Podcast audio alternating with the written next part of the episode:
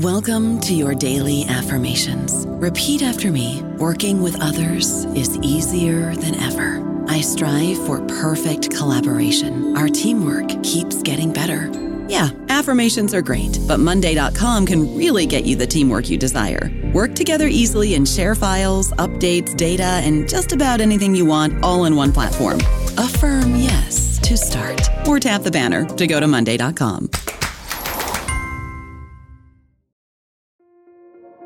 This episode is brought to you by Kia's first three row, all electric SUV, the Kia EV9, with available all wheel drive and seating for up to seven adults. With 0 to 60 speed that thrills you one minute and available lounge seats that unwind you the next. Visit kia.com slash EV9 to learn more. Ask your Kia dealer for availability. No system, no matter how advanced, can compensate for all driver error and or driving conditions. Always drive safely. Lucky Land Casino asking people what's the weirdest place you've gotten lucky? Lucky? In line at the deli, I guess? Aha, in my dentist's office. More than once, actually. Do I have to say? Yes, you do. In the car before my kids' PTA meeting. Really? Yes. Excuse me, what's the weirdest place you've gotten lucky? I never win and tell. Well, there you have it. You can get lucky anywhere playing at LuckyLandSlots.com. Play for free right now. Are you feeling lucky? No purchase necessary. Void where prohibited by law. 18 plus. Terms and conditions apply. See website for details. Welcome to New Books in Science, a podcast channel on the New Books Network. I'm Maya Woolner, your podcast host.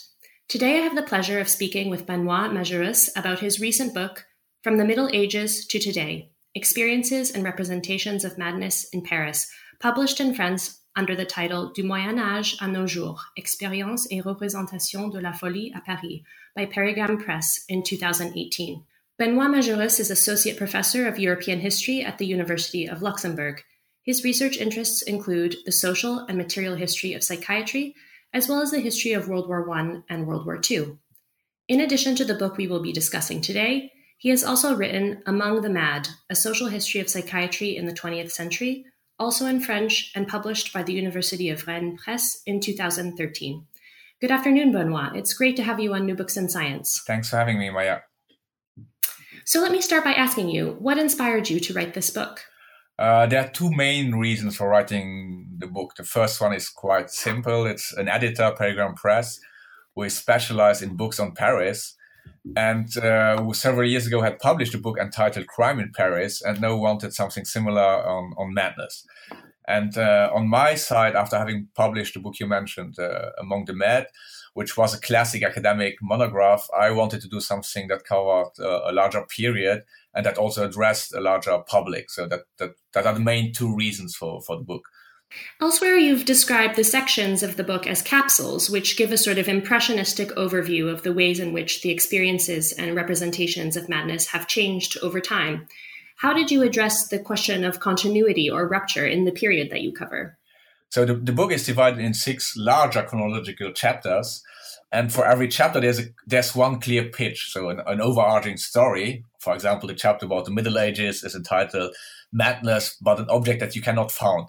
But to tell this larger story, I have then chosen smaller stories that illustrate the, this pitch. And if the larger story makes sense for the for the history of, of Western Europe in general, the examples are more directly linked to the to, to the history of Paris, and that's why you sometimes have this this impression of of, of a more impressionistic um, approach, but that is linked that I have to to to fit my Paris little stories into a larger uh, story that that is also valuable for for other parts of Europe.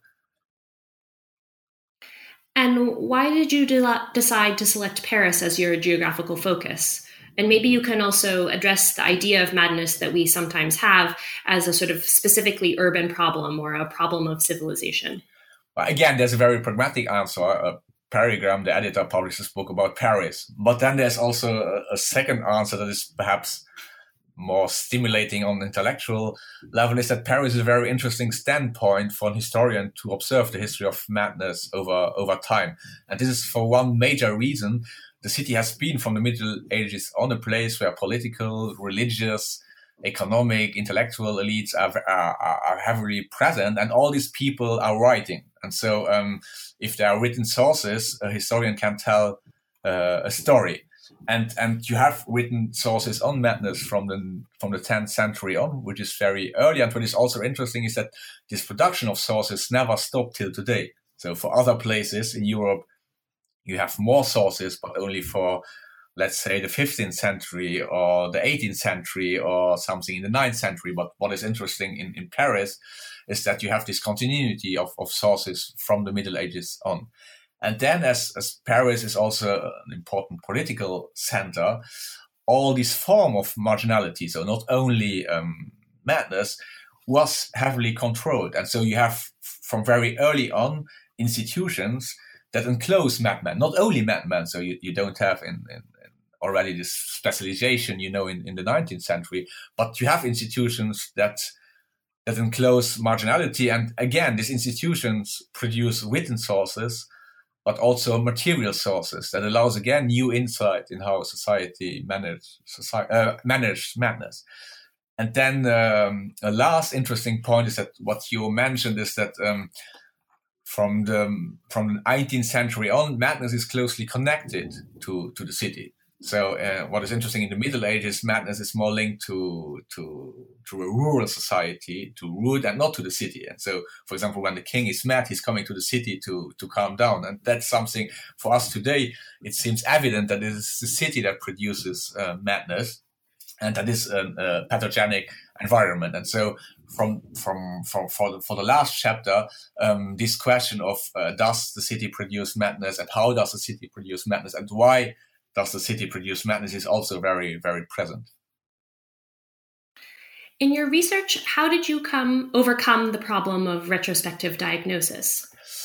Uh, I would say that that's a question I'm not so much interested in. Today, most historians would argue that retrospective diagnosis is not very, it's not an, it's not an historical question.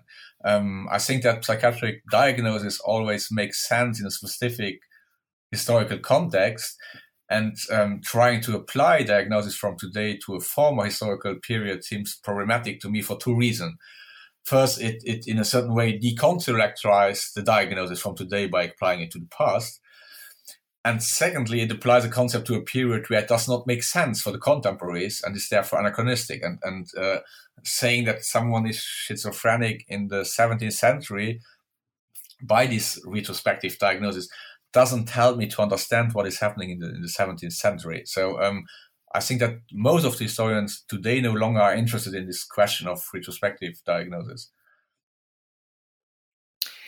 So I was really taken by the images uh, that you included in the book, which to me are sort of a mixture of captivating, disturbing, mundane, and artistic um, to let the readers know what they range from. There include maps, architectural drawings, religious images, photographs, administrative charts, and beyond.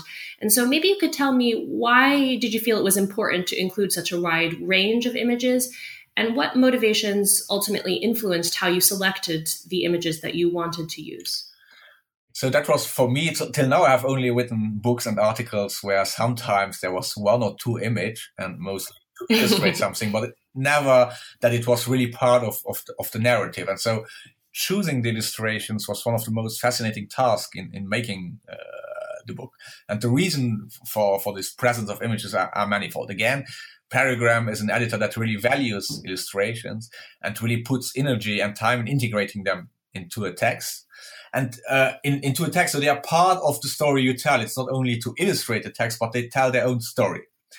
Um, a second important point is perhaps the distinction between um, the maps and the other illustrations, because the maps were produced specifically for the book, so they are in a certain way my interpretation of the past, uh, such as the text, and the other images are primary sources produced by contemporaries and allows uh, me and also uh, the readers to see which sense the contemporaries gave to, to madness. Um, and today, as I say, when you use images, you are often motivated by two reasons. First, there's this general idea, which is perhaps not completely right, but that's the general idea that books for a larger public should contain images because it makes the book more attractive. But images, as for the historians or as sources, make also sense in, in, in two, for, for two reasons, or for me. For centuries, most of the people were not able to read text. So, for example, images in church, churches were the way how the world was explained to them. So it was a very visual culture.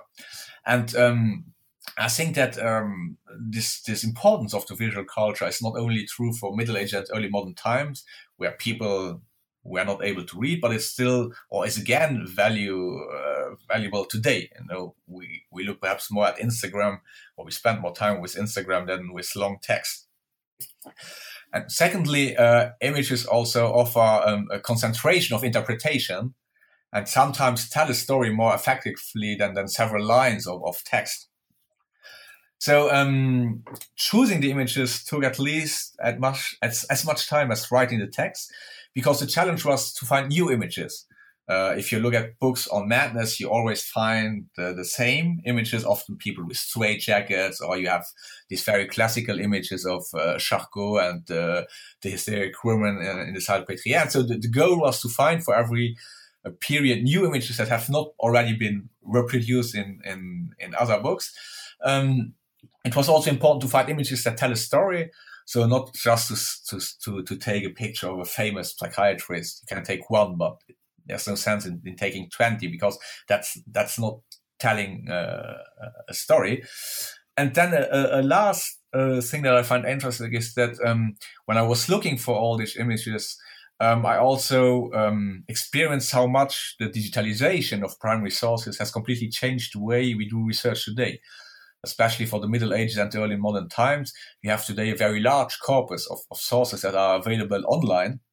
And even for the 19th and the 20th century, on the beginning of the 20th century, numerous newspapers and magazines are today available online and are very easy to find thanks to Gallica. So the French one have a very centralized platform of digitized sources.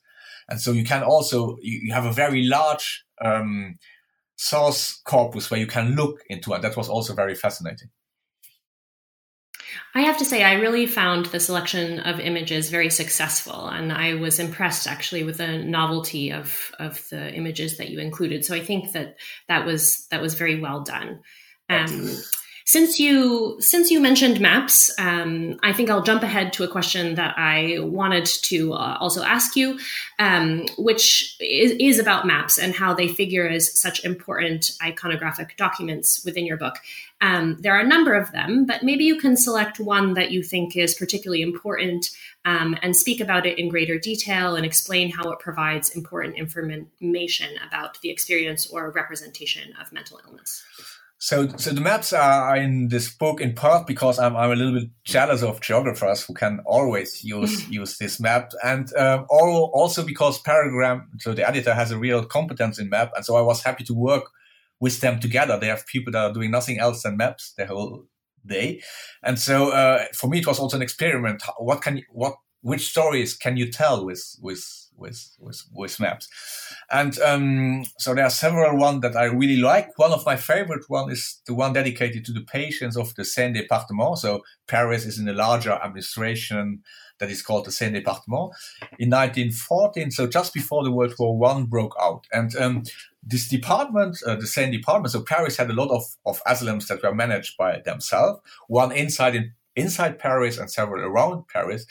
But the majority of, of uh, the inmates that came from, from Paris were spread to France and mainly for economic reasons. So um, if you put an inmate into a Paris asylum in the end of 19th century, you had to pay 2.5 francs, and if you put it in a provincial depart, uh, asylum, you have only you had only to pay 1.2 francs. So um, for economic reason, they put a lot of inmates. Uh, in outside of Paris. And when you put it on a map, you see that most more than half of the population was outside of Paris. And then all the question of the links you still have can have with your friends or with your family appears in a completely different um, representation. If you read it, you say, okay, that must be difficult if your if your cousin is, for example, in uh, Clermont-Ferrand and not in Paris, where his family lives or his friend lives. But if you see it on the map, it, or at least for me, it became far more evident. And especially if you see it on the map and you see how many people,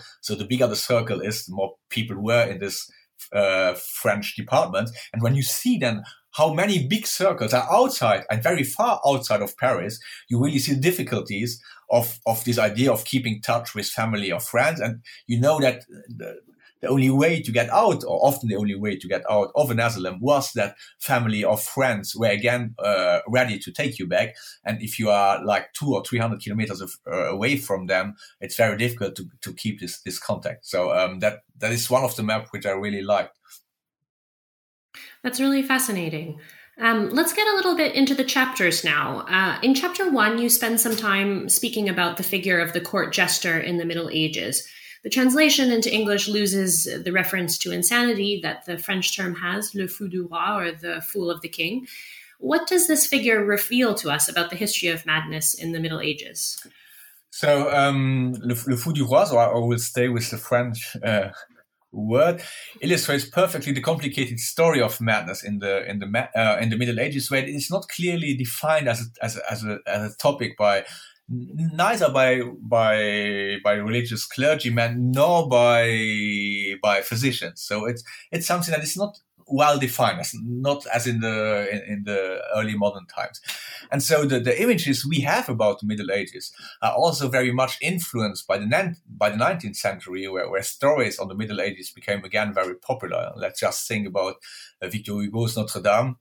Uh, where La, La Fête des Fous is a central element, and that, which later become that also a central element in in some uh, Disney uh, films. And so uh, the Fou du Roi was a, person and it's not clearly defined if he's really mad, but a person is different that lived uh, at the court in order to entertain the king or the queen or the prince or a bishop or, or which merchant. And so they were there to, to entertain and to make law. And the French historian uh, Bernard Guénée described them, described them as petits humains de compagnie, so as, as house pets in a certain way. So they were there like, like today we can, we use animals. Uh, one of the functions of men, men could be or was at that time as, as a house pet, as a house pet, so to, to entertain and to make love.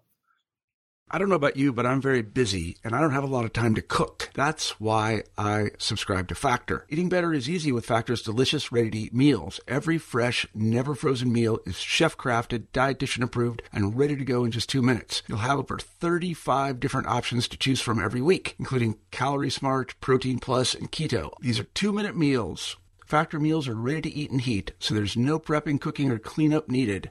They're flexible for your schedule. Get as much or as little as you need by choosing your meals every week. Factor is the perfect solution if you're looking for fast, premium options with no cooking required. Sign up and save. We've done the math, and this is important. Factor is less expensive than takeout, and every meal is dietitian approved to be nutritious and delicious. Head to factormeals.com slash NBN50 and use code NBN50 to get 50% off. That's code NBN50 at factormeals.com slash NBN50 to get 50% off. In chapter 2, you include an 1866 wood carving by Charles Laruelle, which depicts an episode of the convulsionaries of Saint Médard, dating from the 1720s and 1730s. Why was this event still memorable over 100 years later? So yeah, the, the I will first explain what the Convulsionnaire uh, was. So it was a religious movement from the beginning of the 18th century, where some members, not everybody, experienced convulsions, and it was very present in, in Paris. And at that time, France was in a political and religious upheaval. And so through this movement of convulsionnaire, several religious, theological, but also political topics were heavily discussed. And what is especially interesting for the historian of madness is that this movement printed several stories of people that experienced these convulsions. And so it's for the first time that, that the historian has a larger corpus of archives that gives us access to the voices of the madmen. So beforehand and even today, often our sources are more written they are written on the madman by physicians or by um, priests or by nurses, but seldom they are written by the madman himself. And what is interesting um, here is that we have already in the 18th century uh, that, that the voices of these madmen are, are, are printed. What is also interesting is that later on, so in the 19th and the 20th century, the Convulsionnaire proved to be a, a, a fascinating group, group for the experts of, of madness. So, for example, uh, psychiatrists working on hysteria in the end of the 19th century uh, described these convulsionnaires as forerunners of the hysteric women. So they did this retrospective diagnosis, mm, and and they they find that, or they found that these hysteric women had the same or similar uh, experience than the convulsionnaire. And then, what is interesting in the 20th century, the psychanalyst uh, again did a retrospective um, diagnosis by uh, saying that um, this this convulsionnaire were the typical example of people that repressed uh, their feeling, their feelings. Sorry. That's really fascinating. So, what were some of the ways in which revolutionary madness was constructed in images during the 19th century? Yeah, so that's that was a very interesting topic to write about. In a certain way, you can interpret large part of the history of the 19th century as a way of restoring the, the order that has been severely disturbed by the French Revolution and all the other revolutions that follow in in the 19th century. And so saying that uh, the revolutionaries were mad was a way to disqualify them. So you could say, okay, that, that, that, that was madness and we should go back to an order of the 18th century. And for example, and then you have one of the example, Théroigne de Méricourt, who was one of the few revolutionary women.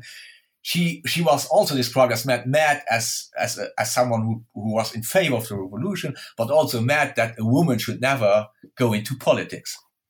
And, so there was a whole narrative of arguing that, um, that the only people that were in favor of revolution were uh, mad people. And at the same time, uh, you had also a narrative saying that revolution made people crazy. And so a lot of psychiatrists were writing books in the 19th century trying to demonstrate how after revolutionary events one could observe peaks of madness. And again, that was an argument saying, okay, revolution is bad because revolution produced madness. So in, in, in both way, uh, in both narratives, um, the link between madness and revolution was a way to discredit uh, revolution. In chapter four, you have a capsule entitled One Psychiatry at Two Speeds. Can you explain this section a little bit further for our listeners? Yeah, so this chapter tries um, to, to show that inside psychiatric institutions, class is one of the fundamental marker. It's, it's not so much about diagnosis, it's not about gender, and it's not about class. So the typical image we have about asylums are these very large asylums, but they were mo- mostly for, for very for poor inmates that could not pay um, for, for for for for medical uh, care.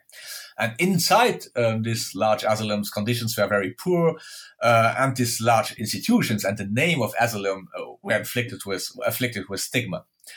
But beside this, and in France, it's, in France, it's mainly state psychiatry, existed a network of private, smaller institutions. And they were designed, designed for families with money that wanted their family members in settings that resembled the, the bourgeois family life. So um, these institutions were built in green surroundings of Paris, often accessible by tram- tramways. Uh, you had pianos, you had libraries. Um, so it, it, it was in a certain way a copy of the environment where the people were coming from. And they were not called asylums, but maison de santé or sanatorium or clinique neurologique. And, and the advertisements for these institutions did not use the word of madness, but spoke rather of nervousness.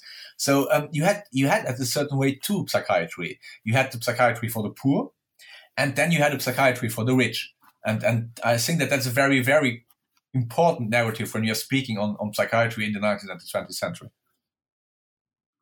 Yeah, I do have to say that the images of les maisons de santé look rather luxurious, actually. Yeah, but there were really people, they, they had the money to pay, and it was really a copy. So it, it was to reproduce um, the bourgeois environment these people know from, from their home.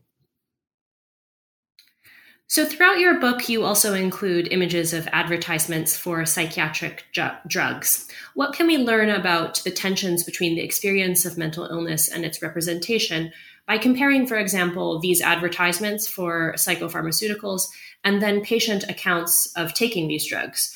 Did the patients experience the so called psychopharmaceutical revolution as such? Yeah, that that was one part of the book where I've also done a lot of, of research. So the, the introduction of neuroleptics is certainly one of the most researched topics on the history of psychiatry in the 20th century. And for a long time, historians reproduced the narrative of some of the psychiatrists who defined this, this introduction of neuroleptics as a therapeutic revolution. But in the last 10 years, this narrative has become more complex uh, for several reasons. First, the history of psychiatric drugs and biological therapies did not start with neuroleptics. So um, today there are a lot of, of research done on drugs that were already used in the 19th century, and you see that these drugs were already used on a, on a massive level in asylums and from the 1920s on, several other biological therapies that were also defined as revolutionaries, as, as, as revolutions, were already inside the asylum, be it the insulin therapy, the electroshock therapy, or lobotomy. Today, this, these therapies are like, uh, are, are, no longer or are less used, but at that time, they were considered as, as, as, as also as revolution second point that makes the, the, the, narrative more complex is that not all psychiatrists did share the enthusiasm of their, their colleagues. Um, for some, um, neuroleptics did not uh, work or did not work better than other therapies. And Saint Anne, which is the major as uh, major psychiatric hospital in, in Paris where the neuroleptics were invented, some psychiatrists remained opposed to the new drugs for several years. Um, and other um, psychiatrists were very skeptical because they said that neuroleptics sedated the patients too much and defined neuroleptics as, as chemical lobotomy. And then uh, finally, uh, in historiography, there has been a real interest in the voices of, of, of the patients in the last 10, 20 years. And that has also changed um, the narrative because some patients welcome the new drug and, and when they get the, the new, new drug, they say, oh, we are finally cared for and there's finally a therapy. But there are also other patients that complain, uh, complain about, uh, about the drugs, about the side effects, about being too sleepy, about having skin problems. So, um, in general, um, like always, when, when you have a, a broader picture, when you're not talking only about the two or three famous psychiatrists, but if you integrate uh, normal psychiatrists or not, not famous psychiatrists, if you include uh, nurses, if you include patients into your narrative, and so also at the sources you are looking at, the, the story becomes far more complex. So, what about works of representation produced by patients themselves? Um, maybe you can tell us a little bit about the first International Congress of Psychiatry and the patient artworks that were put on display. And so after, very quickly after Second World War, some French psychiatrists launched the idea of an international congress of Congress of Psychiatry. And uh, in 1915, psychiatrists from around the world, with the exception of the communist bloc, gathered in, in Paris. And uh, as it was usual, usual at that time and still today, a social program was organized for the participant. And among other events, an exposition with patient artwork was uh, put up. And artistic works by patient had already interested some psychiatrists from the end of the 19th century on. But you have really a change in, in, in that in, in, in, in, in the interview period, um, and then really after World War II. And um, so this exhibition that resembled about 300 works uh, of art greatly contributed to the legitimization of what is called today art brut, and which is today completely integrated into the the, the art market. Um, and uh, it's still today, uh, on the other hand, a very difficult topic. But on because on the uh, there's still a discussion going on. Is it only uh, has it only a therapeutic function, so um, making people work? Um, and uh, express their feelings, or is there real artistic um, uh, inspiration behind uh, this art. But so this this um, first International Congress of Psychiatry and the exposition that went along with this um, with this uh, congress was a very important moment of legitimization of, of, of this art. Did the physicians by chance use the images as a way also to diagnose? Do you know anything about that? So there has been a, there has been some some projects on that uh, in Paris in the in the 60s. They tried to computerize all these images. So they had they had a huge data bank in order to see okay does people that have schizophrenia paint other in another way than people that um, are depressed. So there has been a lot of of of of especially the 60s and the 70s trying to to to use it as a diagnostical tool. I think that today it's no longer or it's no longer used in a, in a systematic way to to establish diagnosis. It's more used in at one point at one hand as as uh, a therapy as uh, and then on the other hand it's also for some it's a real uh, field of art, and then uh, it goes in other direction. Then it's in museums, it's sold. Um. So, how has the power of representation been harnessed by the anti-psychiatric movement and also the Mad Pride movement? Yeah, what is important about these two movements uh, that start in, in, this, in the 60s is that for the first time, you or not for the first time, but uh, there was already a similar movement at, at, the end of the 19th century. But you have now, from the 60s on, on, on a very regular and systematic way, uh, no, not longer only um, psychiatrists or nurses that are talking about madness and that in a certain way say we are legitimate to talk about madness, but you have also patients. And um, these patients, uh, so they, they use, they, they try to invent new language to talk about it. So um, they, they, for example, they call themselves no longer patients, but for example, uh, survivors.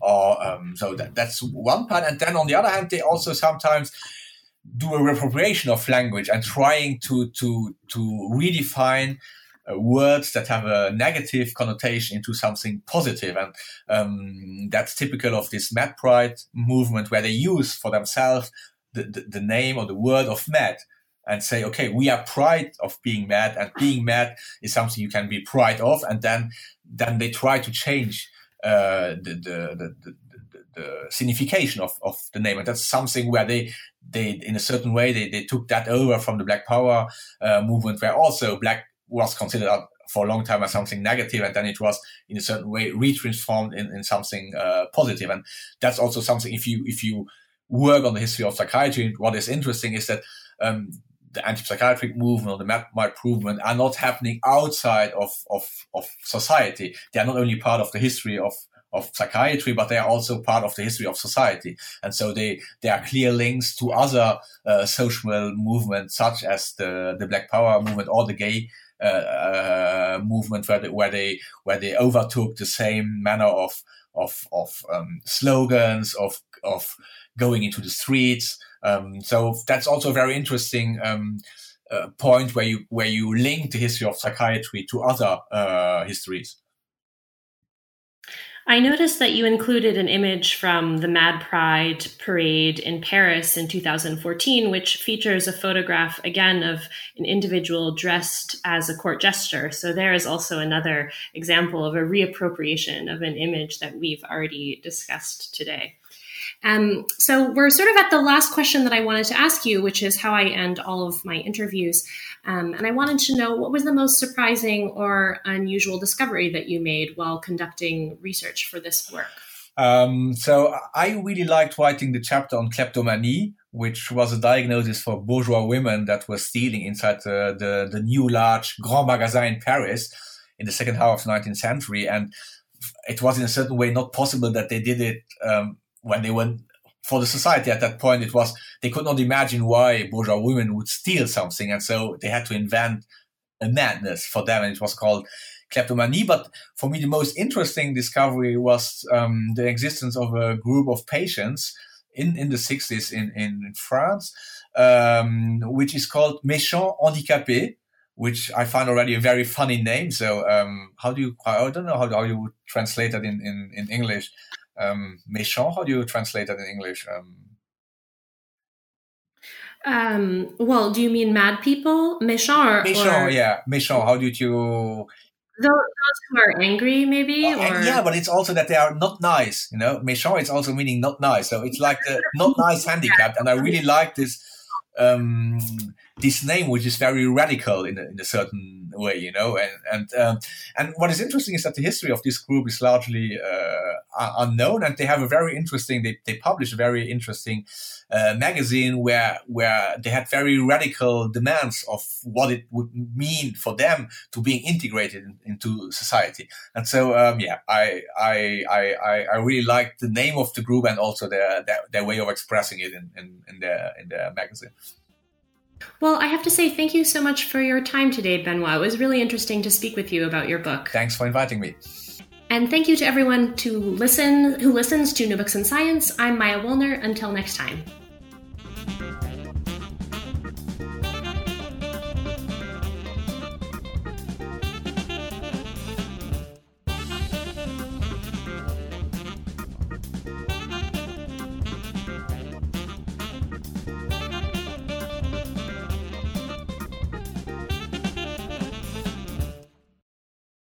Judy was boring. Hello. Then Judy discovered ChumbaCasino.com. It's my little escape. Now Judy's the life of the party. Oh, baby, Mama's bringing home the bacon. Whoa, take it easy, Judy. The Chumba life is for everybody. So go to ChumbaCasino.com and play over 100 casino style games. Join today and play for free for your chance to redeem some serious prizes.